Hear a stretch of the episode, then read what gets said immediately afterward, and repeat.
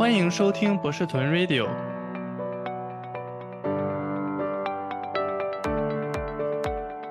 下面这一个问题就是说，想请你分享一下你目前具体的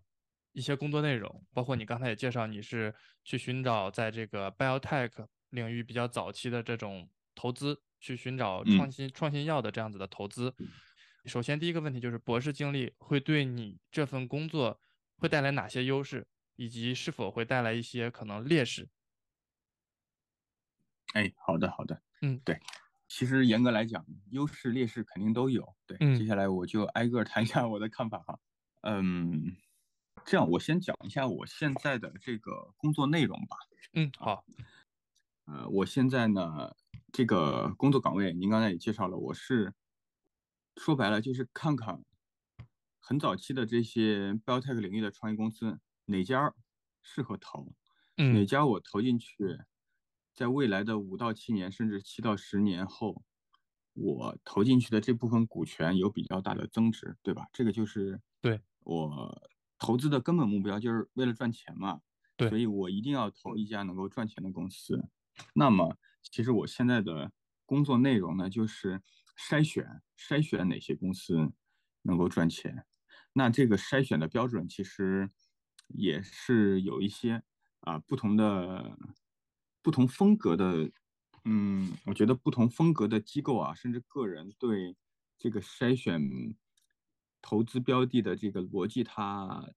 有可能会千差万别。但我个人哈，主要还是觉得有三个方面，一个是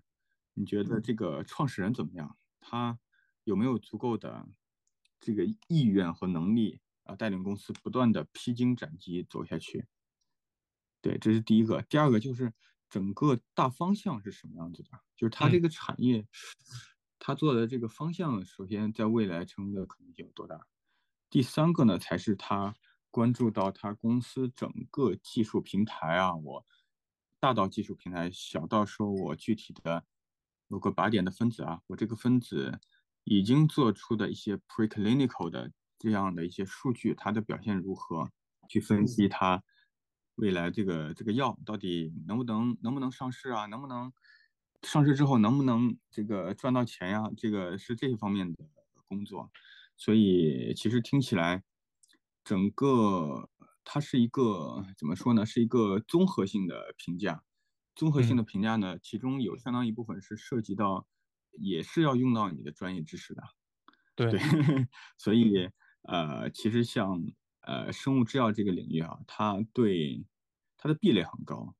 它可能一个外行通常要花好多年的时间才能搞懂这个行业到底是干什么的，到底哪些环节比较这个比较比较关键，对吧？那这个时候呢，我们做投资也是需要你对整个生命科学领域有一个。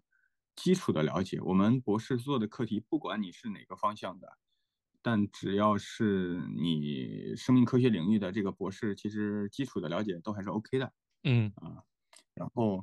现在越来越多的药企呢，它是做的创新型的生物技术平台，比如说抗体，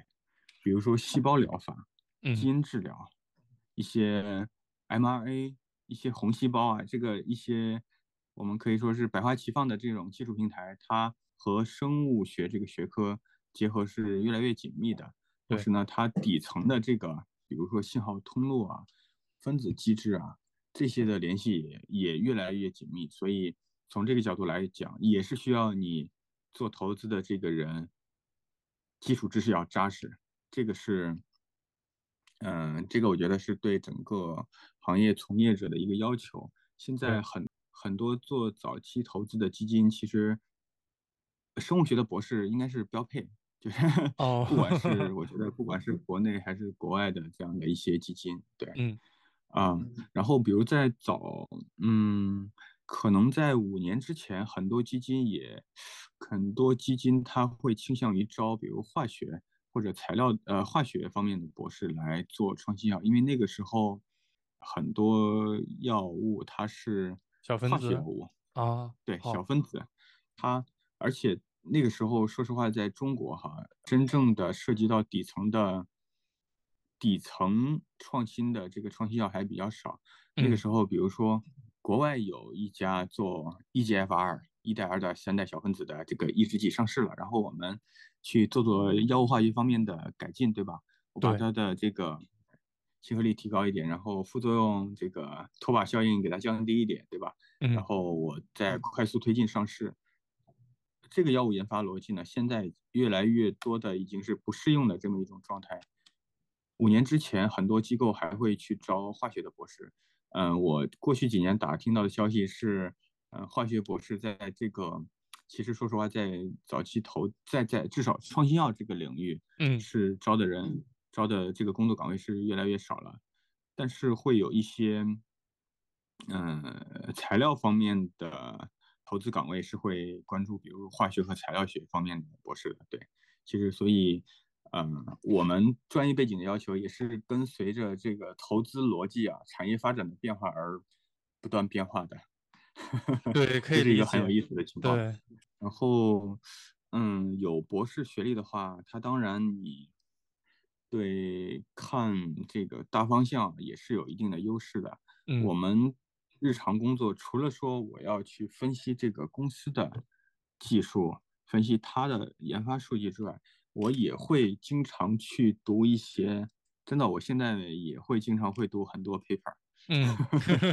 我感觉 比我那个好像比我这个上学的时候读的还要多。读 paper，然后也需要你去找一些科学家去沟通。嗯，比如说我们做很早期的投资。我们很有可能是当这个科学家，他有一些这个可以转化的技术平台，他萌生了一些创意的想法之后，这个时候我们就会介入，介入到这个过程中去。所以你假如没有做过科研的话，你跟他们谈话的时候，是吧？有种鸡同鸭讲的感觉。这个科学家可能会说：“你连我干什么你都没打听清楚，你还来跟我聊，对吧？”对，这个显然就这个。显得不太合适了，所以对，呃，种种角度来说，不光呃，不管是我投资公司也好，还是说我去做更早期的天使轮啊、孵化这样的工作也好，都需要你对，呃，是这个底层的这个机制啊，一些科研的方法论啊，有一些了解。所以这也是为什么大家都，呃，各个基金都对博士学位有要求的原因。好的。这个上面是我对整个优势的总结啊，当然刚才也提到了这个劣势，嗯，其实劣势也挺明显的，嗯，更主要的还是两方面吧，一个是专业方面，就是你博士学的那些东西，再怎么说前沿，它也是集中在科研这个范畴内，对，呃，我们刚才提到公司判断一家公司好坏。它其实除了这个技术平台啊，还有很多其他需要关注的方向，比如他这个人怎么样，对吧？甚至说整个团队，我怎么判断他的质量好坏？他团队是不是一条心在工作？嗯，对吧？他这个创始人的管理能力怎么样？他分配分配利益的水平怎么样？就是你创始人能不能团结你优秀的骨干？比如在未来的三到五年，他们。还是跟你一条心，没有人跑路，对吧？不会因为你的管理能力差跑路，这个很重要。另外，也就是财务方面，比如说一些财务的这个报表哈，一些股权架构，一些投资交易文件的谈判上面，也都需要你有足够高的能力的。而这些能力，显然我们在学校里面是没有办法去学到的。这些方面的能力呢？嗯，我们说很多本科毕业，比如他他是做他是学管理、金融这样一些相关行业的，他去做这个投资，尽管他可能我对科研一窍不通，但是哎，我经过这么几年的摸爬滚打之后，三五年的摸爬滚打之后，我对如何判断人、如何去做交易这方面我已经很精通了。但是你想想，博士的话，我本科。毕业之后五年，甚至更长的时间，我都在做科研，我没有机会去提高我对这些方面的认知，对吧？这个我觉得是一个专业方面很大的劣势。毕业之后的第一年，很多人通常会感觉，哦，这个专业知识方面我还能说两句，但是这个真正说跟跟创业者去谈这个投资条款，哎呀，我真的就就是两眼一抹黑了，真的就有这样的。可以想象，可以想象，对，对对对。假如你能够有幸进入这个行业的话，所以这些方面要多关注，呃，要多跟这个不同的人去交流和学习吧，这个也是没有办法的事情，这个是先天的劣势哈。嗯嗯，对。然后第二个方面其实是认知方面，我觉得是会有一些劣势的。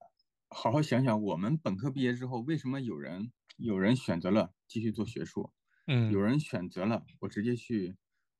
我直接去做销售，直接去。去产业界里面做一些这个不同各式各样的工作，这两者的区别是什么？我觉得，其实我们说实话，很多进入学术界，愿意通过博士岗位去进入学术界的人，很多都是善于按部就过就班工作的人，善于去一个很小的领域里进行探索的人。嗯，就是不管你现在是什么样的人，至少你。本科毕业想要去想要去读博的人，肯定当时的心态大概是这个样子的，对吧？嗯嗯。那其实这个心态呢，它和投资的心态是有出入的。这个我觉得就是呃认知认知方面的这个这个这个差异。我博士培养起来的人对事物的认知，往往和产业起来的人对这个事物的认知它不一样。博士呢，很有可能会觉得，哎。我这个，我怎么判断一家公司的好坏？因为你想想，我们怎么判断一项课题的好坏，对吧？对 对，很这个博士刚毕业的人很容易就把这套逻辑搬到搬到我去做投资的这这套逻辑上。我很有可能会觉得，哦，是不是这个这个管线足够先进，它的数据足够亮眼，靶点风险足够小，是不是这个公司就能成功了呢？对，其实很多很多人都会这么想。当然，这个是不正确的。我怎么从从判断技术平台的好坏，真正的过渡到能够判断这家公司是否具有投资价值，中间的这个过渡是一个很剧烈的转变，它相当于是颠覆了你头五年的这个认知。这个过程一定要有，就是你放弃以前的那些积累。嗯，也不能说放弃积累，就是放弃以前的那种认知习惯哈，然后我去接纳新的认知，接纳和你完全不一样的看法，这个能力一定要有。这个就是认知方面的转变。说实话，很多很多我的同行可能在，可能他已经入行了好多年，可能有三到五年，但他仍然没有能够完成这个认知上的转变，仍然会提起一家公司的时候，我会觉得，哎。这个技术怎么怎么样？实际上，技术哈永远不是我在关注一家公司的时候最先关注的点。它很重要，但它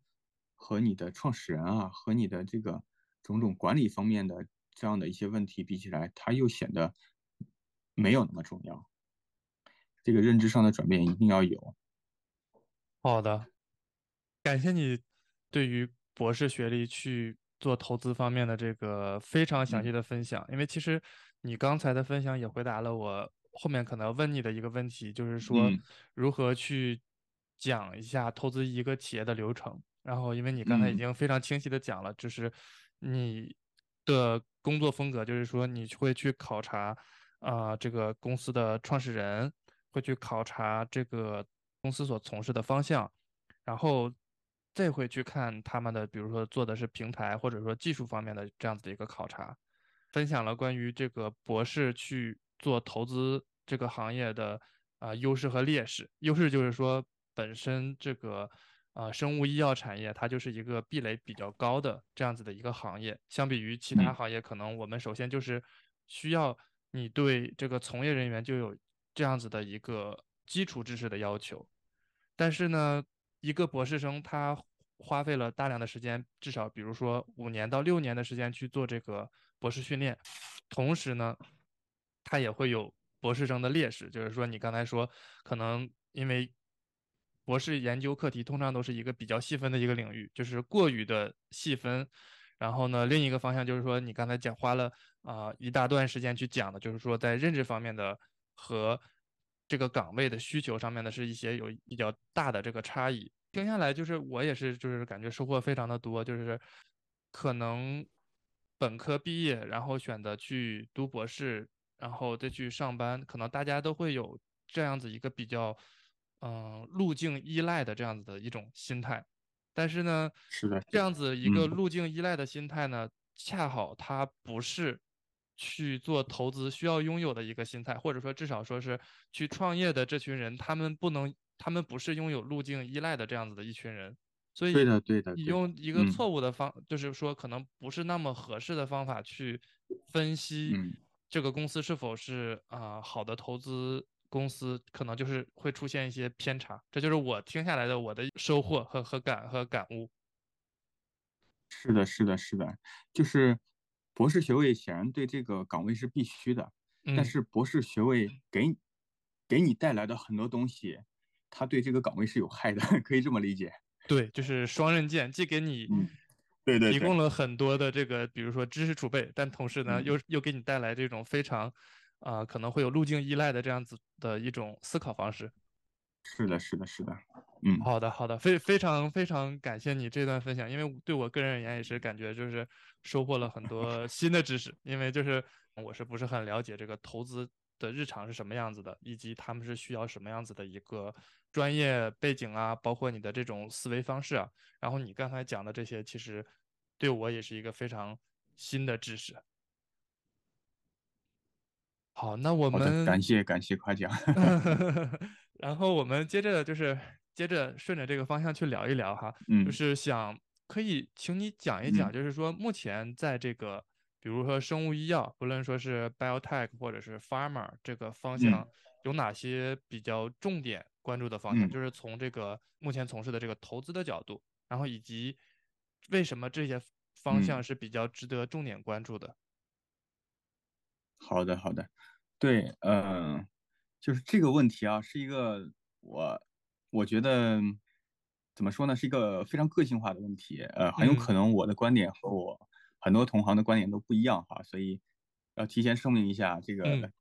仅代表我个人看法，有可能甚至有可能是错的哈。这个我只是分享一下我个人的呃观察，好吧？好的，嗯，对，首先方向上而言呢，嗯，我觉得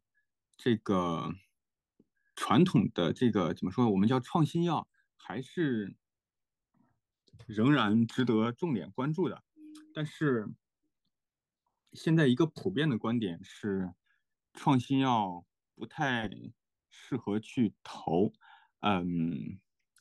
这个观点我也我也是比较认同的。嗯呃，仍然值得关注哈。为什么不太适合去投呢？就是因为第一个做的人太多，太卷了。这个因为上一波资本市场热潮起来之后，好多好多人都在都在做创新药，尤其是我们说常见的一些比较比较严重的实行症，比如说肿瘤，太多嗯太多的人去做了，甚至我每年投入的金额和我未来整个市场的收益来说都是不成正比的。所以我觉得，呃，过去几年是一个投资量远远大于它本来应该需要的投资量的这么一个这么一个状态。所以未来几年，嗯，创新药好的创新药公司仍然会，比如说好的创新药啊，肿瘤药公司仍然能够获得融资，但整个市场对这个方向来说，嗯，投资数额是应该会缓慢下降，不会有其他领域那么高。嗯其实总体上说起来，我这个药能能不能治病，我这个药被患者买了之后能赚多少钱，它也是有客观规律的，不是说我今年砸一百个亿、一千亿，我就能出现一款真正好用的药，对吧？它也是和基础学科的这些突破和我对这个分子生物学机制的理解是有关系的。这些方面你没有办法，呃，我我单纯靠资金投入来加速的，对吧？它对所以短时间内的资金大量投入肯定会带来泡沫。然后除了创新药之外的 biotech 行业呢，也我个人认为也有一些重点的领域值得关注哈。首先要谈的就是这个合成生物学这个方向，嗯，可能很多，呃，我不知道，如果不是这个专业的话，可能很多听众没有听说过合成生物学这个词。它呢是用生物合成的手段去，简单来理解就是用生物合成的手段来生产我们所需要的各种物质。嗯，就举个不恰当的例子，你像这个茅台、五粮液，它就可以叫是合成生物学啊。但是，但 是，对，你可以这么理解合成生物学的逻辑，它这个是一样的。你像那个茅台，它就是用合成生物学来生产这个酒精嘛，对吧？但现在我们常说的合成生物学呢，是希望能够用，比如说我用这个酵母啊，用细菌，甚至用一些其他的这个呃细胞底盘去生产一些。比如说，用这些细菌去生产一些传统来说需要用到石油去生产的这么一些呃原料，比如说我们现在衣服的纤维，很多人穿的这个衣服它通常是化纤材质的，对，呃，有一个名词叫聚酯纤维，那这个聚酯纤维它是通过石油里面提取的一些小分子单体聚合而成的。那么这些小分子单体能不能是生物级来源的呢？对吧？这个问题很值得思考。如果我能从，比如说玉米啊，或者说是一些废弃的生物原料里面生产出这些这些单体，再去做衣服的话，那对石油这样来说，对石油资源是一个很好的保护，对吧？我可以把它用来，我可以，它毕竟是一种不可再生的资源，这个其实是一个非常有前景的方向。我刚才是举了一个很典型的例子啊，用呃生物基材料生产纤维的这个方向，实际上目前有很多人也在做其他方面的探索，比如说我在生产一些可降解塑料啊，甚至比如说未来我可能星巴克的这个纸杯吸管，嗯，呃纸杯现在已经是生物来源，可能一些塑料杯、一些那个塑料的盖子、一些吸管，它都有可能是生物来源的，甚至说我未来衣食住行。越来越多的这种由石化工业所生产的这种这种材料，越来越多的被生物发酵生产的这些材料所替代，这个是很有前景的一个方向。而且呢，它是一个为什么值得投资呢？是因为它是一个增量的市场，它是用来替代传统的污染很高、对资源消耗很大的这种呃石化行业的这么一个市场，增量的市场。它通常就能带来很高的收益，对吧？我们平常老提到这个内卷这个词，因为假如一个一个市场它只有只有十碗米饭，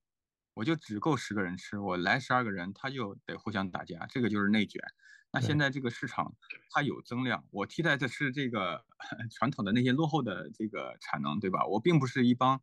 优秀的人在打架，我是用优秀的生产力把落后的生产力干掉。这个通常是能带来很大的投资收益的，所以很多投资者在关心这个这个赛道能不能开发更多的应用哈。对，这是一个方向。嗯，而且这个方向呢，你想想它的市场空间也是很大的。我们不亚于我们说创新药这个市场。呃，因为这个比如说吸管哈，然后杯盖，然后一些这个我们穿的这个衣服纤维，价格不高，但它。真的应用实在是太广了，对吧？我们做创新药的话，你没病的时候显然不会吃药，但是你这个没病的时候，你得穿衣服呀，你得这个喝咖啡呀，是吧？对，这个它的频次很高，消耗量很很大，所以市场真的是不亚于我们之前火过的这个创新药的领域。这是我对合成生物学的看法。然后还有一点呢，就是我觉得在 AI 这个方向的。就是把 AI 和 Biotech 结合起来的应用仍然值得关注。嗯，其实过去五年，中国和美国诞生了很多很多的这个 AI 制药公司，他们在用 AI 尝试做各种各样的事情。嗯，比如说靶点发现，比如说这个小分子各方面性质的预测，比如说它的亲和力，它的呃拖靶效应，它的一些。在体内代谢的这个这样方面的参数，去用 AI 做这方面的预测，嗯，甚至说我能预测它这个临在临床方面的一些结果，呃，有很多人在做了。几年之前有曾经有一股 AI 制药的浪潮，现在这个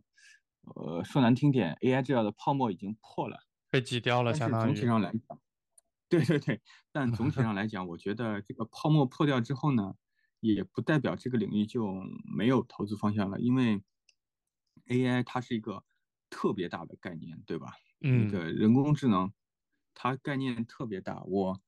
机器学习、深度学习、神神经网络，也包括其他的各种各样的这个算法和模型，层出不穷。我不能简单的用一句 AI 来形容，对吧？它实际上，我我用 AI 来形容它的话，实际上是对它的一种，我觉得一种不尊重。它实在能 做的东西太多。对。然后呢，Biotech 领域 AI 应用的。场景也很多，远远没有达到，比如说我们之前五年啊，我们一些先驱者所探究的这个极限，他能做的事情实在是太多了。其实我们想想，这个 AI 的本质是什么？AI 它其实就是希望我们能够用机器去理解这个世界。对我们首先去让机器去理解我们人学到的东西。现在很火的，比如说我用 AI 去去处理文字，去生成文字，去处理图像和生成图像，这是 AI 在学习人学习到的这些东西。但是 AI 能不能去直接学习这个世界呢？也是可以的。比如说最近呃有人提出了这个 AI for Science 这么一个应用方向，我觉得嗯是很值得布局的一个领域。我们合育今年。就是前不久也投了一家叫深世科技的公司，嗯，它其实就是国内 AI for Science，应该说是全世界 AI for Science 领域的先驱者。我们我通过这个项目已经能够看到 AI for Science 在在生物医学、在材料学、新能源、半导体这些领域都将会产生，都将会给这些行业带来很大的变革。这个其实是我对这个行业的一个认知。然后，即使我们不谈 AI for Science，我们只谈这个传统的生物医药行业的话，AI 还是有很大的这个我觉得应用空间的吧。因为，呃，我们这个行业其实正在产生，还是那个逻辑哈，我们这个行业每天产生大量的数据，超过人力的学习极限。那未来十年、二十年肯定也是会产生大量的数据，所以不是说。嗯，之前的那波泡沫破灭之后，我 AI 就没办法再搞这个 biotech 行业了。未来数据量肯定是会越来越大的。我们其实现在限制我们能力的，不是说我们基础科研多么差，实在是因因为我们从这些数据中发掘结论的能力太弱。嗯，我觉得，所以所以所以从这个角度来讲，AI 确实有很大的用武之地。在我过去一段时间的工作当中。也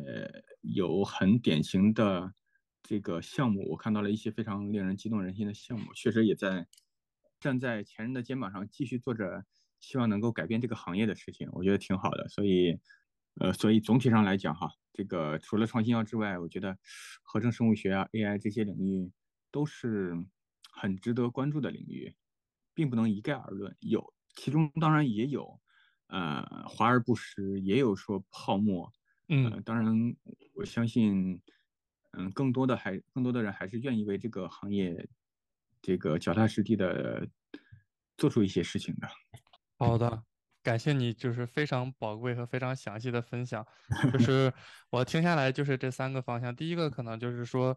创新药这个方向可能不会像几年前那样子非常异常的火爆，但是可能之前这个赛道比较拥挤。然后会带来一些，比如说投入和产出不是成正相关的这样子的一样这样子的一个情况。然后两个你重点提到的方向，一个就是合成生物学，然后第二个就是你刚才提到的这个 AI 方向。虽然可能前几年有一些泡沫，但是泡沫被挤掉了之后，然后这个技术还是在不断的向前发展，可能会有一些新的应用或者说新的技术会展现出来。是的，是的，嗯，好的，好的，谢谢。然后继续往下聊，就是 因为我知道你是啊，在工作之余会会有你自己的公众号，会发表一些你自己写的文章，请你介绍一下你的这个公众号的侧重点有哪些。然后另外一个就是说，因为你的工作日常应该已经会是非常的忙碌，你是如何去分配好自己的时间，还可以去写一写文章？好的，嗯，对，感谢这个对我公众号的关注哈。嗯 对，我的公众号的名字叫这个 Biotech 投资观察，然后我想讲我做这个公众号的初衷是什么哈。嗯，好，嗯，对，首先呢，我是一个怎么说呢？我觉得文笔还可以的人。我我高中的时候做过我们这个学校文学社的社长，对，所以嗯喜欢没事儿写写散文啊、诗什么的，所以文笔总体上来看还可以。然后呢，我是希望能够能够为这个行业做一些事情的，不只是说通过比如说我的工作、我的成长，然后赚点钱，对吧？然后这个投了几家公司，看他们都上市了，心里挺高兴。这个我这个当然是我要追求的之一哈。嗯当然，我是希望能够为真正的为行业做些事情。这个行业它其实现在它有问题，对吧？我是指的是生物医药和一级市场投资这个行业哈，就嗯相当于是两个行业，它都有问题。生物医药这个行业的问题是什么？很多人在创业，然后呢，但是他们是这个，要么是嗯，比如说我们一些上市公司的高管，要么是一些科学家，对吧？这个科学家创业的趋势也很也很明显。嗯问题就在于他们都没创过业，即使是我这个大药企的高管，我可能也只是在一个部门做做 leader，我我去负责整个研发。这种高管呢，他通常是，比如说你按部就班的推进研发呀，甚至说我我开辟一个新的领域，都没问题。但是如果让他去做从零到一的创业的话，这个是完全完全这个一个一个新的概念，就是他之前做的事情更多的是说，比如从从十到一百，或者从一百到一千，但是从零到一这个问题的复杂度完全是不可同日而语的。嗯然后我们一些科学家创业者，这就更别提了，甚至有些这个呃股权呀、这个甚至公司公司一些这个基本概念都都没有搞清楚。对我是希望我看到了这个情况哈，很很多人他不是因为他技术不行，真的是因为他对这个创业的理解有问题，公司搭建有瑕疵。对这方面导致了，哎，我融不到资，我这个好好的技术我不能不能用来我去推进下去，我去解决患者的需求，对吧？这个这个其实是很可惜的，所以我是希望哎分享一些我觉得哎我观察到的，我日常工作中观察到的一些问题分享出来，能够呃让这个行业变得更好吧。嗯对，然后其实我这个公众号叫 Biotech 投资观察，我不只是会讲这个创业方面的事情，我也会从投资端的角度来分析，哎，我们这帮投资人都有什么问题，是吧？都做过什么不靠谱的事情？我是想再从这些方面分析，也希望能够使一级市场投资人这个群体，大家能够相互的去讨论我们过去在大牛市做的有哪些不好的地方，那些嗯这个牛市的繁华掩盖了多少这个我们本来应该被揭露的问题，对吧？因为市场太好了，所以没有人关注这些问题。我们大家通过我的公众号的文章分享去关注这些点，能不能未来使这个行业变得更好呢？能不能说我们投资人也变得更专业，创业者也变得更专业，能够不再使那么多我时间的投入，我创业者这个精力的投入，还有我这个投资人每年几千万、几亿资金的投入，让他这个整个过程效率高一点。这个是我关注的初衷。对这个，呃，总体上而言，还是嗯呃怀着这么一种期待去做这个事情。怎么说呢？这个从业以来真的是有很多感悟，也在我个人，比如说我个人的资金收入，我个人的一些个人成就这方面，我想要更多的去拓展一下这个边界，能不能真正的让我在这个行业做一些事情，对吧？这嗯个，嗯，在在在精神的这个层面再得到一些升华，对，以后这个等到五六十岁回望过去，我确实对这个行业还是有所贡献的，大概是这么嗯一个想法。好的嗯好的，我感觉还是就是你的写公众号的这个行为还是非常呃，用一个词就是非常有情怀的，就是我听下来就是你嗯是想让整个这个生物医药，不论说是从创业者的角度，还是说这个投资人的这个角度，你是希望嗯，让整个这个行业变得更加高效，这样子就是让这个，行业呃向更好的方向去发展。是的，对，我觉得你是，在做一件非常有意义的一个事情。是的，是的，是的。我个人也是这这么一个感觉。然后至于第二个问题哈，如何嗯分配好自己的时间，这个这个怎么说呢？其实我觉得这个写公众号的这些内容啊，它并不是完全和我的工作割离开的，因为很多里面写的很多感触哈，都是我在工作中，哎呦，我发现这个事儿真的是有问题，对吧？我真的我在一边工作，我能发现问题，然后思考。然后这样我比如在周末写公众号的时候，其实真的不会花太多时间，那个嗯真的就是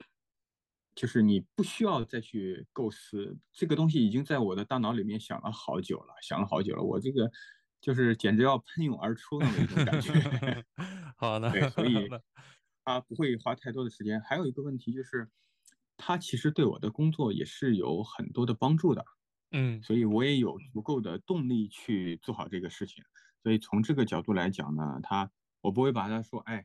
我在为行业做贡献，然后我在用爱发电，对吧？不会有这样的感受，不会说我是默默的付出没有回报这么一种感受，因为我通过公众号也能，首先是让大家认识我，嗯嗯，提高提高我在行业内的知名度，这个是这个是对我个人的呃职业成长是有帮助的。其次呢，我很多公众号的读者呢，他会通过，因为我每呃每篇文章后面会留有我的联系方式嘛，很多嗯他会加我，然后跟我比如说线下约约咖啡，我们去沟通一下这个，哎，他对行业的理解，我嗯对行业的理解，我们交换一下看法，这个其实，哎呦，对我的个人成长的帮助确实也挺大的。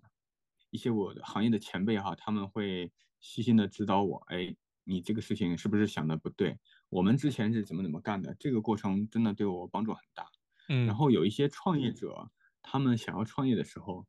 比如说，嗯、一些很多学校里的科学家，他们也会加我微信跟我聊，嗯、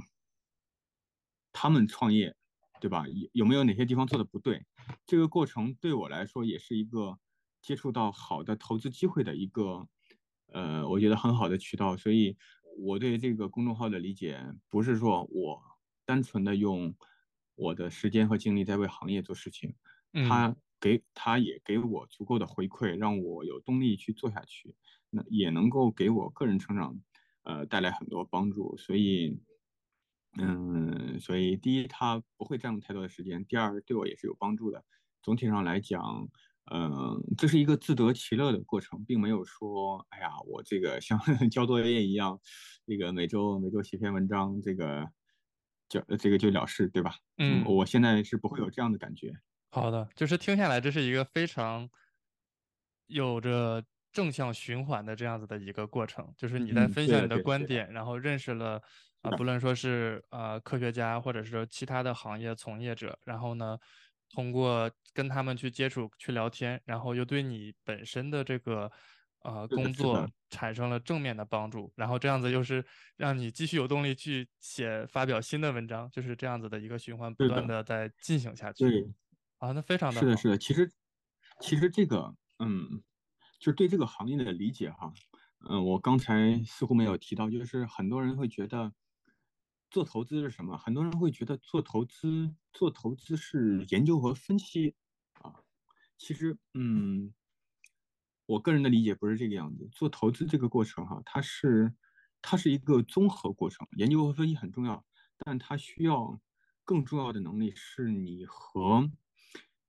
别人沟通的能力，以及你获取信息的能力，这个更重嗯要。嗯对，就是，呃，首先我们说，为什么要和人沟通能力很重要哈？我们去和创业者接触，对吧？这个显然是一个和和和人沟通的过程，因为我要通过他的沟通，我要通过正面或者侧面的这么一些了解来了解他这个人是不是靠谱。这个就需要我有很高的和人沟通的技巧。嗯然后呢，我也需要与同行沟通，我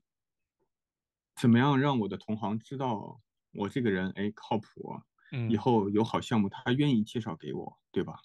因对，为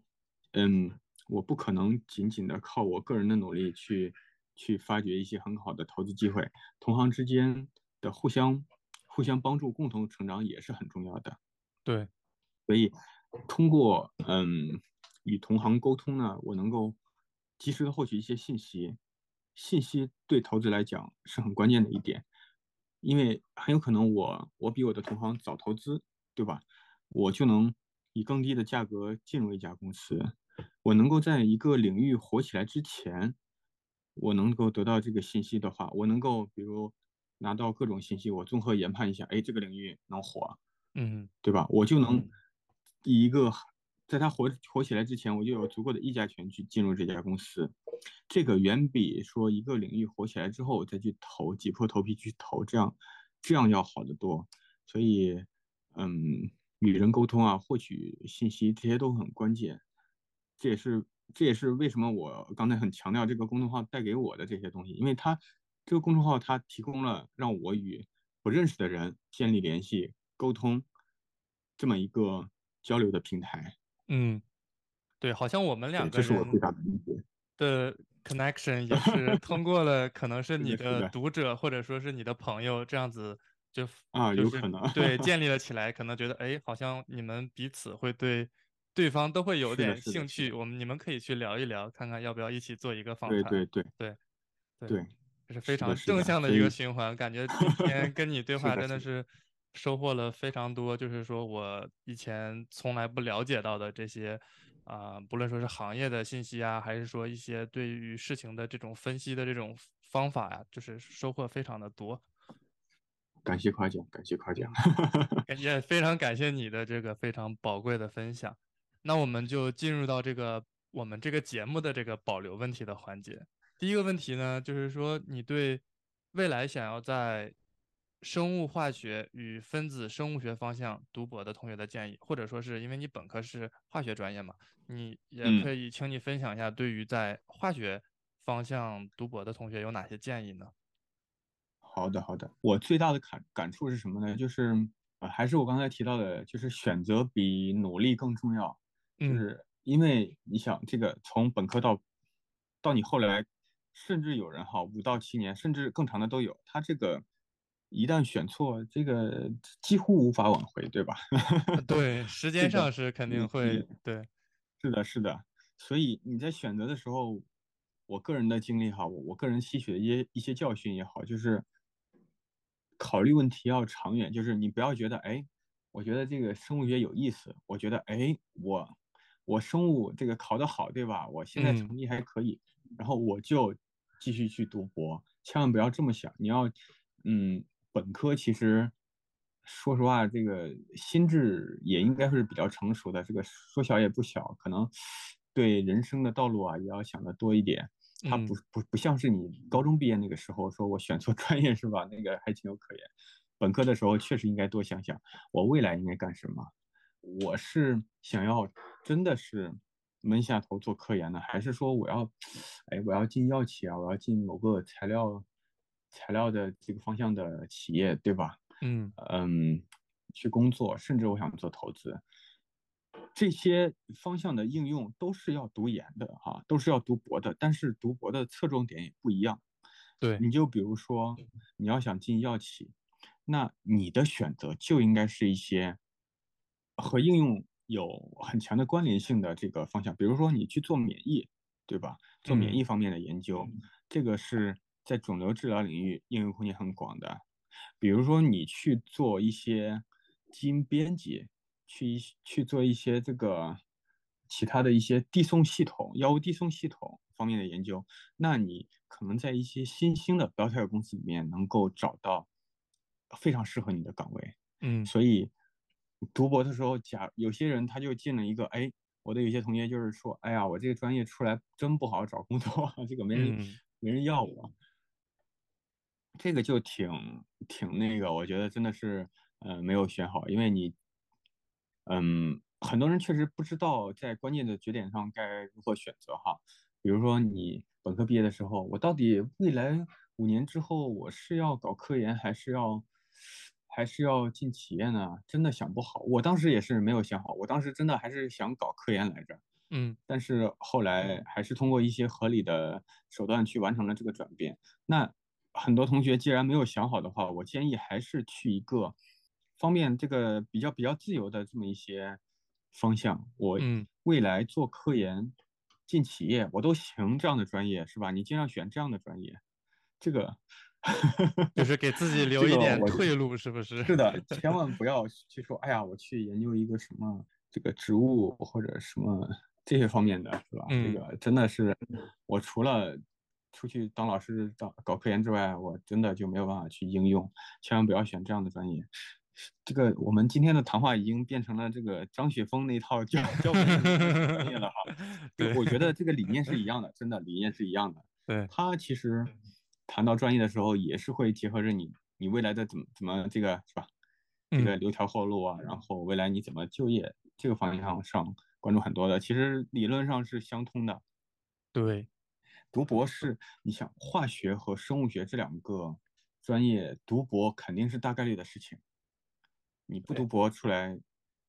对，所以这个方向一定要选好，不是说你读不读博的问题。很多很多同学是要读博的，就是真的方向要考虑清楚。嗯，读博的话，呃，另外一个就是导师的选择也很重要。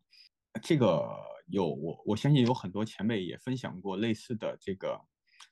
嗯，类似的这个比较惨痛的教训，是不是？对对对对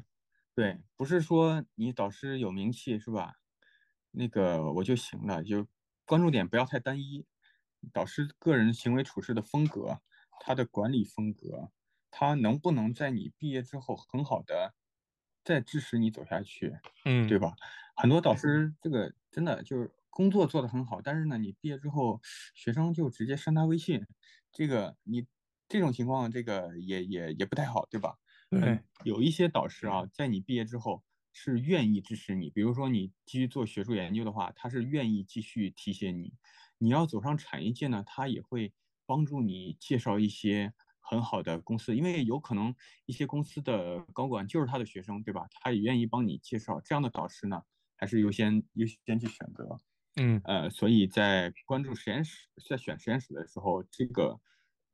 导师的背景要尽量打听清楚，不要不要说我关注的点太单一，就是他看他文章是吧？看他年纪怎么样，那那就太单一了。对。对我的我的，其实我我因为我毕竟毕业之后也没有走上学术道路啊，所以这方面我 分享可能真的还是比较有限的，所以只分享以上这这么两点吧。好的好的，谢谢。然后那我们进入到下一个问题啊，第二个问题就是说，其实你第二个问题刚才已经有聊过一些，就是说对未来想从事啊做这个生物医药投资的同学有哪些建议啊？比如说本科毕业他们啊是需要做哪些准备，或者说像你。情况类似的，比如说读了博，然后要去，其实你刚才前面已经问过，就是你的经历。但是说，如果是本科毕业的同学，他们就想要去做投资，你会有哪些建议呢？明白，就我的建议还是还是说，嗯，本科毕业其实呃比较是是这样的，就是本科和硕士毕业比较适合去做咨询啊，因为咨询行业它。它的一个特色就是很累，对吧？啊，对，它它可能头几年要求你大量的 push 你时间精力去付出，然后你才你的工作才能有所成效。他的头几年生活状态就是这个样子，所以适合本科毕呃或或者说是有冲劲儿的这个阶段去做。假如说想去做投资的话，嗯，我个人建议哈，还是要读个博士学位。博士学位的话，就像我刚才说的，也是尽量和这个应用沾点关系吧。这样，即使你可能投资岗位没有比较好的岗位，你去药企做个两三年的研发，再去做投资，这也是一条很常见的路径。对，所以就要，呃，假如你那个时候不想搞科研，那那就瞄着应用这个方向去做投资的话。很大概率就是你想转的话，在毕业的时候，或者说毕业的两三年内转都是没问题的。很多基金它也是会很希望招募一些有 biotech 初创公司这个这个初创经验的人，比如说一些前沿领域的技术研究，对吧？嗯嗯，DNA editing、gene editing，然后一些比如说环状 RNA 啊，这个 mRNA 疫苗啊这方面的，关注这些领域投资机会的话，有些基金是会呃对这方面的研发更 prefer 吧，哎，就是你有这两三年的研发经验更好，尤其是在一些比较知名的初创公司。本科毕业的同学要读博选择方向的话，也要呃照这么准备。对，当然我觉得还是一个除了专业上的选择之外，还是认知上的转变吧。第一个是好好想想自己适不适合真的走下这条路。本科毕业想这个问题，其实也也还算比较合适。就是你这个问题想通了，接下来有。有那么三到五年的时间去准备，对吧？你对，你可能这个问题想清楚就要花花好长时间，因为你要不断的去尝试。像我就是先去做了，先去尝试了一下咨询，发现不太合适，我还是更适合投资一点。这中间总是会有波折的，整个思考的过程可能会花个两到三年，嗯，然后后面再花两到三年去准备，对吧？所以本科毕业那个时候开始做一点也不晚，认知上。要做好准备，认知上做好准备之后，就是按部就班的按照这个行业对人的要求去做一些实习啊，去考呃做一些考试啊，然后你多跟一些行业的前辈多交流啊，看看，对吧？学习一下这个行业的知识。大体上来讲，对，应该是这个样子的。其实我我最最深的感触感触是什么呢？就是认知上的转变很重要，然后与人交流也很重要，就是呃。本科毕业，甚至说刚开始，刚开始读读研、读博的人，他很多人很内向，就是即使他是一个外向性的人格的话，哈，即使他很适合做这门做这门生意，但是他那个阶段并没有表现出，就是他有这个潜质，所以这个确实是需要一段时间去去发掘、去打磨、去思索的。呃，我我其实，在那个，在我觉得我在刚本科整个本科期间，还有刚读博的时候，我就是一个很内向的人。我那个时候好像也没感觉我我有这方面的，我当时真的没有感觉我很适合与人交流，与很适合去做投资。但就是当你往这个方向想了之后，然后你开始认真思考这个问题之后，你才能真正的认清你自己。嗯，所以这这个是很多时候我强调这个认知的过程嘛，它不是说你躺床上想想一晚上就能想明白，你得真正的去干、去探索、去试，你你才真的知道自己自己适不适合这个行业。好的，听下来的就是说，也是一个需要对自己的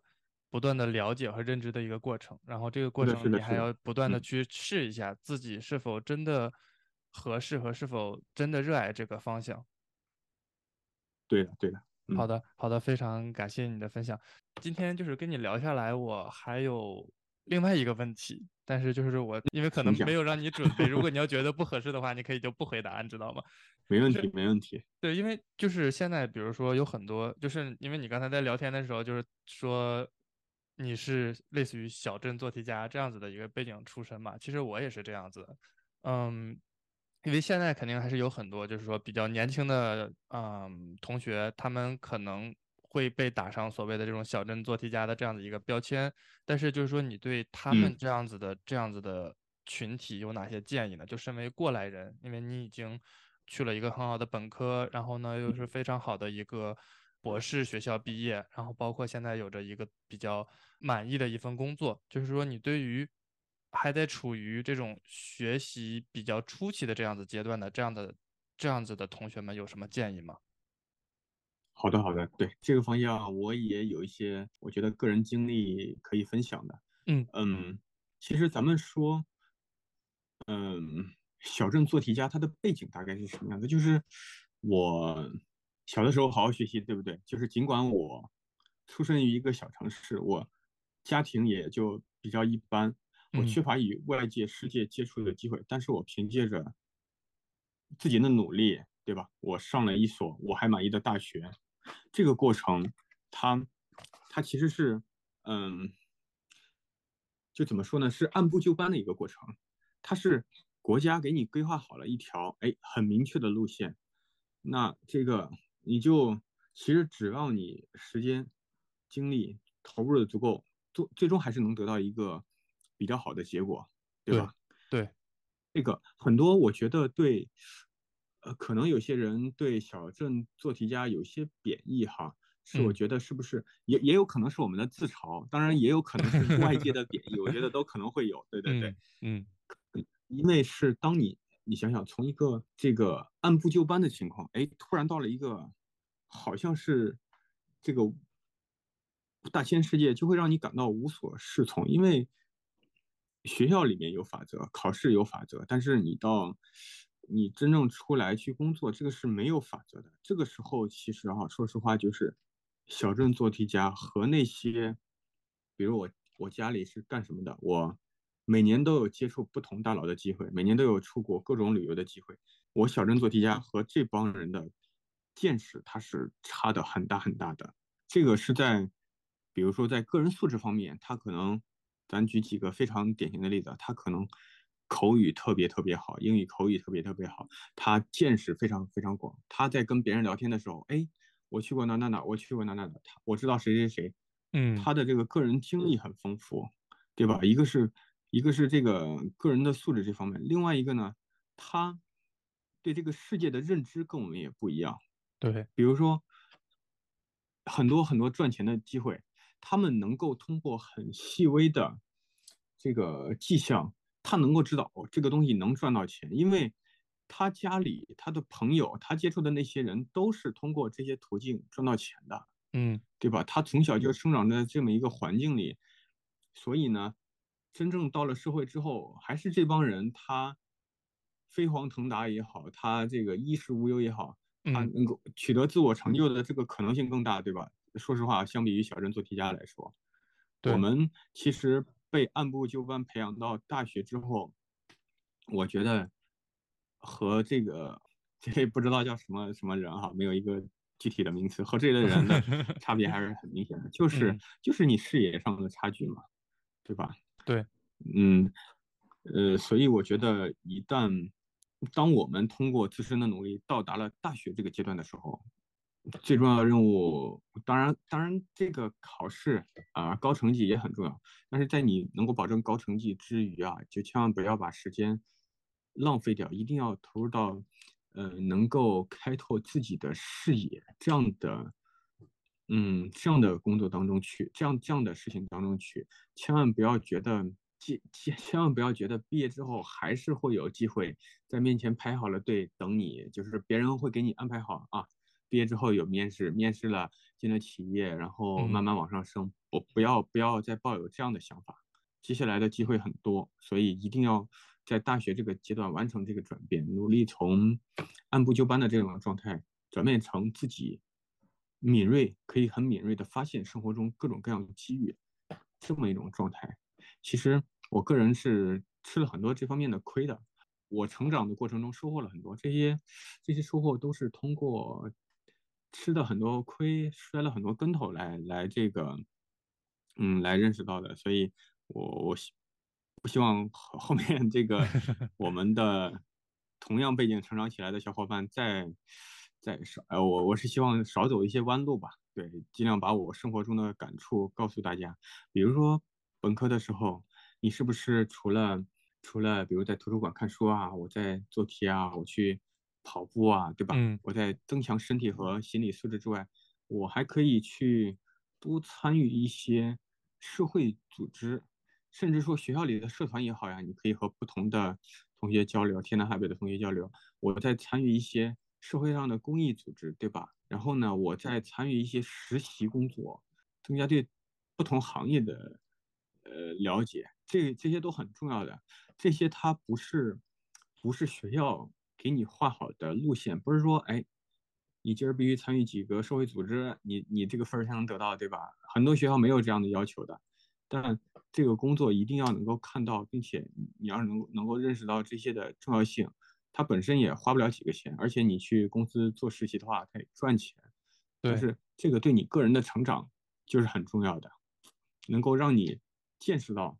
哦，社会上的人在做什么事情，那些很优秀的你的老板在做什么事情，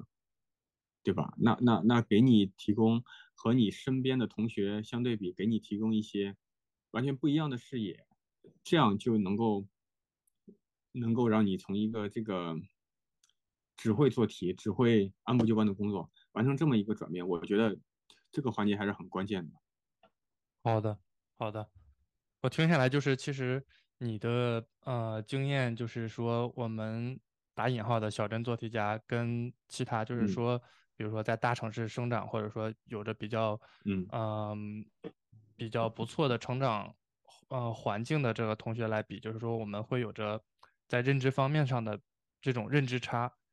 然后你的建议就是说，我们进入到了大学阶段，除了嗯完成这个学习方面的这个，比如说工作或者学习方面的任务。也要尽量的去勇于去探索这个世界、这个社会，然后去参与各种不同的活动啊，或者说是啊校外的实习啊，就是不断的通过这样子的呃不同的机会去减少这个认知方面的差别，甚至说通过不断的尝试，你会增加自己对于这个世界的认知。对，而且这个过程其实还是能够，我觉得。认知是一方面啊，另一方面能感出，能够改变你的性格，真的。嗯，我们很多，我我我有的时候回，呃，回家里，我看那些高中生啊，都是特别腼腆，对吧？特别内向，好像，呃，有的时候去商店里买个东西，他都说话的声音都小声翼翼的，对吧？有些女生，嗯，对，所以我觉得你要改变这种状态，就是千万不要觉得这个事情。千万不要觉得，哎，我只要按部就班去做事情，我就没问题。我只要老老实实活着，这个世界会保护我。就不要有这种想法，一定要让自己变得强大，自己，然后要慢慢的拥有这个外向型的人格，对吧？要要这样才能够更好的去探索这个世界。对，好的，非常赞同你这个观点。感谢你的这个非常就是非常宝贵的这个分享，这应该就是我今天今天的这个最后一个问题。最后就是说，再次感谢我们夏玉坤博士，他今天啊非常宝贵的，不论说是从求学，然后读博生活，以及目前工作这几个很多方面的分享，我们再次感谢他。好的，谢谢谢谢。嗯，然后我会过奖了。我会 把你的，就是说你的这个公众号的信息，我会放到，就是说我们这一期的介绍里面。希望大家，哎，啊，好的，嗯，想要跟夏玉坤博士去联系，或者说去约他喝咖啡的同学，也可以去跟他去联系。好的，谢谢谢谢，感谢支持，感谢感谢，感谢收听本期节目，我们下次再见。